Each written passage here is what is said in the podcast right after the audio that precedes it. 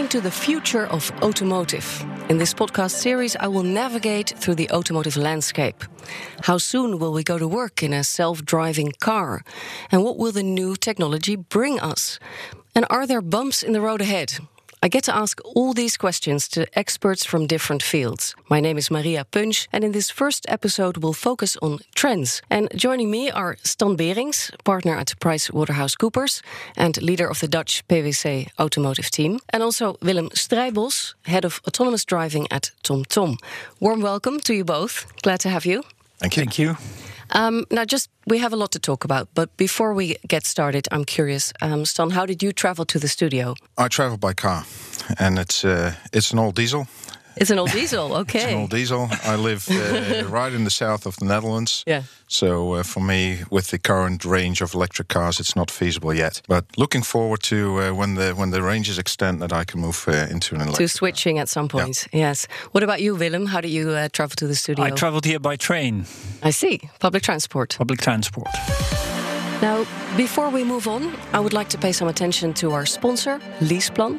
With over 50 years of experience, uh, LeasePlan's mission is to provide what's next in mobility via any car, anytime, anywhere service, so their customers can focus on what's next for them. Now, Stan, I'd like to start out with you. Um, if we look at everyday traffic, we still see a lot of people in cars by themselves. They probably own that car. Uh, we see them behind the steering wheel. That's our current normal. Um, if we would jump ahead in time, let's say five years from now, how different would our traffic look? Well, I think in five years from now, not that much different yet. Um, if we move a little bit further, let's say 15 years from now, we might see a change. But people tend to want to travel alone. Have the comfort. Uh, technology is already there, but infrastructure, etc., etc., needs to move forward to to get the speed into changing. Okay. So five years from now, I don't think there'll be that much of a difference yet. Yeah, so consumer acceptance is an issue in this picture? Yeah, consumer acceptance, but also infrastructure. Sure. So Yeah, we'll probably talk about that a little bit further. Um, Willem, when I think when people hear the name TomTom, they will automatically think of the navigation devices we used to have in our car. Um, but you and your company have been working on new technology uh, for quite a few years now. Um, could you tell us a little bit about what you and your team are, are working on? Yeah, so I uh, lead the autonomous driving unit in uh, in TomTom. And uh, um, what we do in that unit is that we make the car to cloud to car map service. So, car to cloud means we collect data from vehicles, both our own vehicles plus crowdsourced data. Yes. We process that in the cloud and we stream it back to vehicles in the form of a high definition map. Okay. And um, and a high definition map is very different from a navigation map. Right. Yeah, so uh, a high definition map is expressed in uh, the accuracy is expressed in centimeters, where a navigation map is expressed in meters. Okay, so it's probably It's already a bigger screen that you're looking at, or not necessarily? A navigation map is meant for visualization, among other things. Mm-hmm. An high definition map you will never see. ah, You can visualize it. Yeah. It's not a problem, Yeah. but it's ultimately meant for a robot, right? For software. Okay. And the HD that we would maybe think about video HD images, um, but this that says something about the specific quality of the data. Yeah, especially the accuracy. Mm-hmm. So uh, you can call a navigation map a standard definition map and a map for autonomous driving, for, for all levels of automated driving. You can call that a high definition map. The most visceral difference is the, the increase in accuracy, right? So you go from meters to centimeters. Right. And um, how do you collect the data? You said we have special cars Yeah. uh, that collect them. Could you tell us a little bit about that, how that works? Yeah, so we have a uh, fleet, uh, a global fleet of vehicles that drive around. They have very high grade sensors on them, uh, laser scanners, very accurate positioning uh, uh, machinery, cameras, of course, uh, and they drive around with our drivers, they're our cars, and they collect, you know, enormous amounts of data, right? Petabytes and petabytes for. Uh, and, and then we process that. Right. And the idea is that the sensors, the cameras, they can see so much more than the human eye because now we, we in driving we rely on human decision making and human human eyes. It can see uh, more, specifically more accurately. Uh, because humans, for example, are not that good at uh, gauging distance. Right. Uh, if I ask you to uh, look at an object that is not too far away and ask you to make an estimate, you're going to be quite far off. Yeah. And uh, and we can't have that in the maps, right? That's not how computers like it. We can solve that in our brains, Yeah. but that's not how computers work. So uh, we uh, uh, we do that very accurately. So that's that's a big difference.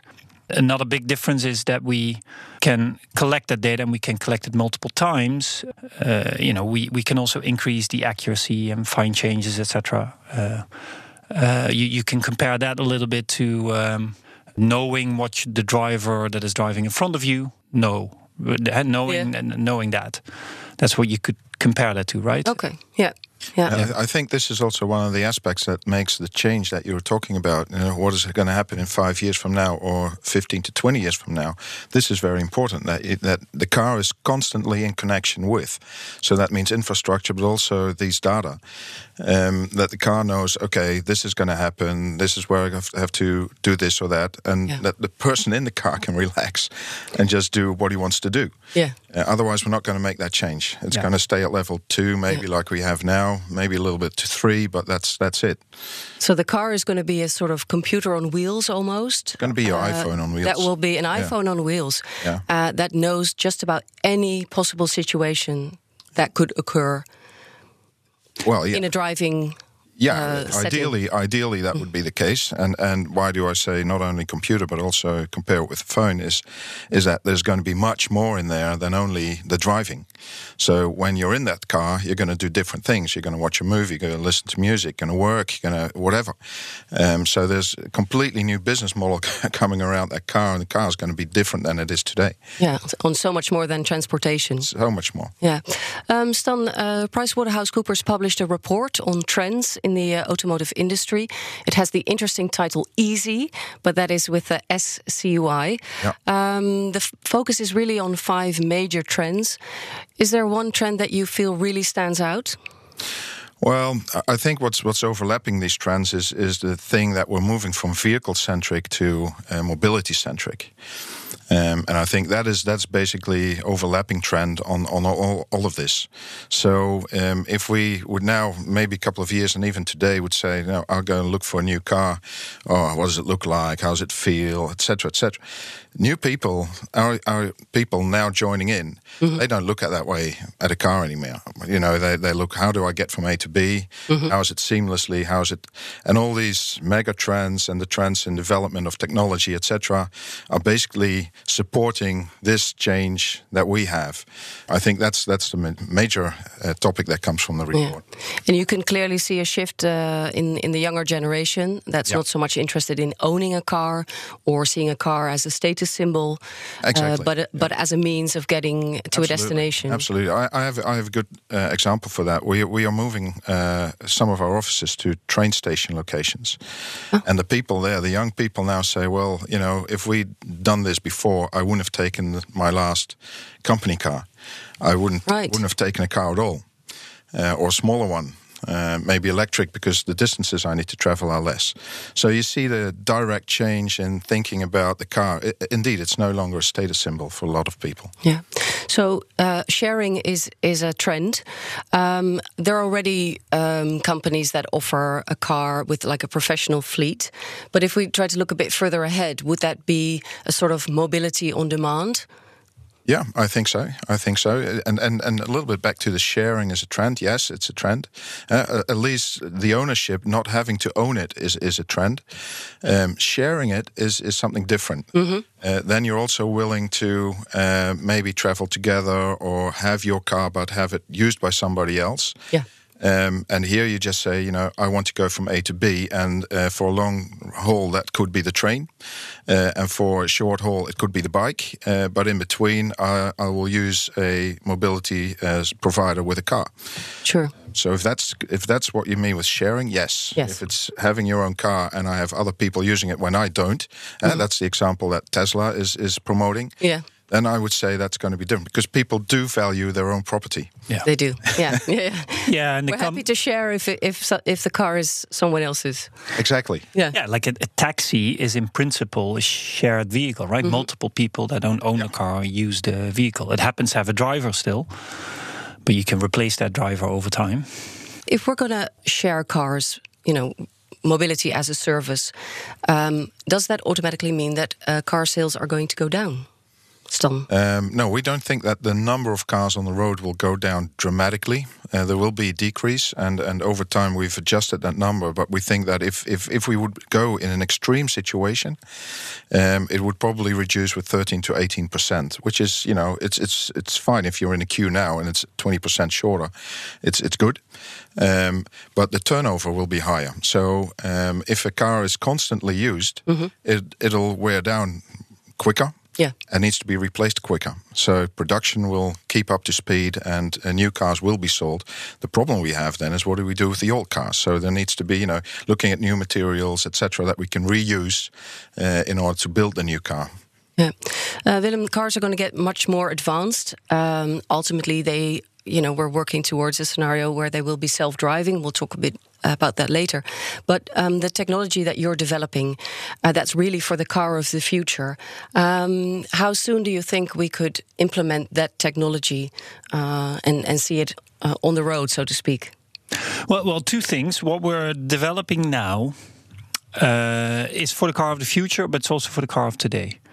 So uh, Stan already talked about uh, the levels of uh, automated driving. Uh, what you currently see on the road is level two, and we have close to a million vehicles on the road today with uh, level one and level two functions, mostly level two, supported by TomTom maps. Right. Yeah, so Perhaps that's for today. people who don't work in this industry, the levels. So what we see on the road now is level two. Uh, Yeah. That's uh, probably a ver- fairly new car uh, that has some uh, like assistance, um, and then up to level two, a le- uh, level five. That would be a fully self-driving car. Is that right? Could you just Yeah. Yeah, yeah. So if you go very quickly, then level zero is uh, human does everything. right? Level one, think um, adaptive cruise control. Yep. Level two is what Tesla does. Uh, it's also what uh, Nissan Pro Pilot, if you happen to drive a Nissan Leaf or a uh, uh, GM Super Cruise, but that's only in the US. So there's a couple of um, um, uh, Mercedes has a level two system. That's most prevalent at the moment. And level two actually means it not will not only keep your speed like adaptive cruise control, but it can also uh, uh, change. Uh, uh, or sorry, stay in the lane. Right. Yeah. So longitudinal and lateral right. movement Yeah. control. Yeah. Level three means you can look away from the road, but you have to sit in the driver's seat and be ready to take over in Okay. You need in to. like 15 seconds or some 10, 15 seconds. Okay. You need to stay focused. Yeah. And level four means that under certain circumstances, you can even sleep. So that level four is even, uh, let's say you have a level four for highway, you, you would drive to the highway. Uh, you say, I want to go to the south of France to my holiday home. You put back the chair, you sleep, and because that car is able to, even if there are unexpected situations, it'll take you to a safe uh, stop. Yeah. Yeah. Uh, and then it'll wake you up, whatever, t- 10, 20 minutes before you're in the south of France. And, uh, and level five means everything works everywhere. So you don't need a steering wheel, you don't need a, a gas brake, you don't need nothing. Um level five is a bit, you know, it's the ultimate level, but it would also mean you can take a car that works in the US, drop it in India, and it would still work. So that, that's Wow. really far away. Far away. Yeah. Okay, so back to the technology. You say we're already using it, um, but you're probably aiming um, at level four ultimately. Uh, well, we're aiming at all levels. Okay. The business right now is in level two and three. Yeah, those are the cars that are coming out uh, next year. 2020, there's a, a number of uh, vehicle launches. 2021, uh, more that are level two, level three uh, type uh, uh, functions, and that's what we're. Uh, that those are the deals we've won, and those are the deals that we're supplying uh, maps to. Right. Um, what is the big benefit of this technology and this new way of driving? What do you see as a big benefit? Safety is a big benefit, right? Clearly, we are uh, over time we're going to have less people die in traffic. Uh, there's a often used uh, statistic that uh, globally about one and a quarter million people die each year in traffic, and that Yeah. is just people dying, let alone people having injuries And that are incidents with the car involved. with the car Yeah. involved. Yeah, yeah, yeah. For, uh, yeah. So safety is a big thing, and uh, you gain back time, right? Uh, I'm not a particular fan of car driving. I don't relax while car driving. Some people have that. That's perfectly uh, legit. But I don't. No. So I'd love to gain back that time, have the flexibility of a car, but uh, oh, but still, you know, be able to do other things. Yeah. I, I think that won't change. There will always be people that love driving. Yeah. So the car and the technology might advance and, and the car might change, but you will also always have people that just want to drive a car or do something themselves. Um, Uh, But I could imagine that at some stage, I'm not going to put a year on it, but that it will be forbidden for people to drive cars. oh, that, I think that we'll see well that be. in our lifetime. yeah. Yeah. We will live to see that. Yeah. That, that people will not be allowed to drive cars because they're so more so much more unsafe than than the algorithms than the software that will just simply not be allowed. Stan, uh, we talked a little bit about how the industry needs to change, and that when cars become much more advanced, we will need new business models. Uh, for instance, I can imagine that there w- you would need much less spare parts, for instance, and that maintenance uh, is going to be very different in the future. Do you think are there any type of businesses really at risk of disappearing? Well, if you if you currently produce elements or parts or supplies to uh, diesel engine builders, you you will have a problem ultimately. I, I don't think the diesel engine will disappear over the next couple of years, but at the end of the day, they will- it will. So you need to change, uh, and there's many more examples like this. Uh, at the same time, if you look at the value chain, all the players in the value chain are now looking, what is my position in the future?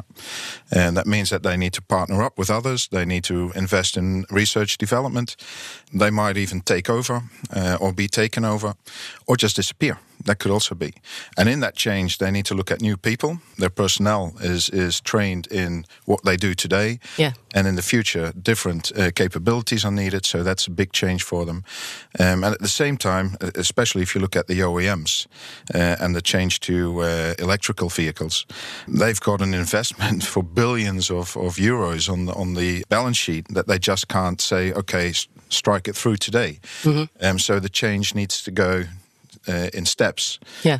Um, so yeah, and and then business models um, they will come up if uh, you know there's always people looking for the new opportunity and uh, new entrance uh, to the uh, to the value chain. So new players coming in.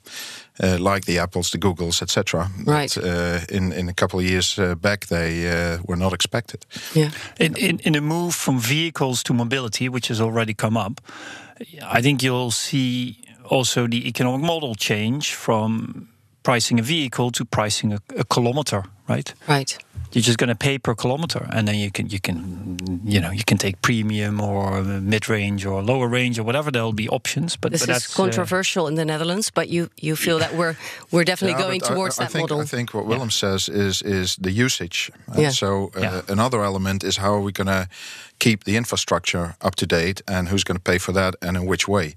Um, so there's a lot of discussion on that for years already, Mm-hmm. uh, but there have to be changes. There, there- something has to change there, because the investment needed to make this all possible, if we would move ever to to a level five, is huge. Um, because not only the technology of the car itself, but it needs to connect constantly, and we have to trust that it constantly is in connection with. Yeah. Otherwise, it will not work. Yeah. Uh, so there's there's huge investment. and Things need to change there as well. Um, Willem, do you think there is a role to play for the Netherlands? Can we compete in the international arena? What is our sort of Dutch potential? Well, of course, part of our Dutch potential is maps. We've been a map making country for centuries, right? So, and I think also in this futuristic area of uh, high definition maps, we we are playing a leading role at the moment, and uh, uh, you know the market is shaping, and hopefully we can uh, continue that lead. Uh, that that's I think uh, for sure something that. Uh, uh, where we can excel. In terms of infrastructure, if you look at sort of rankings that are made, the Netherlands always comes out really well. Yeah, I think in right? a in a, um, a, readiness index from KPMG, it's even at the top position. Exactly. Yeah. Yeah. So we are a very good country to have um, uh, because our roads are good, etc.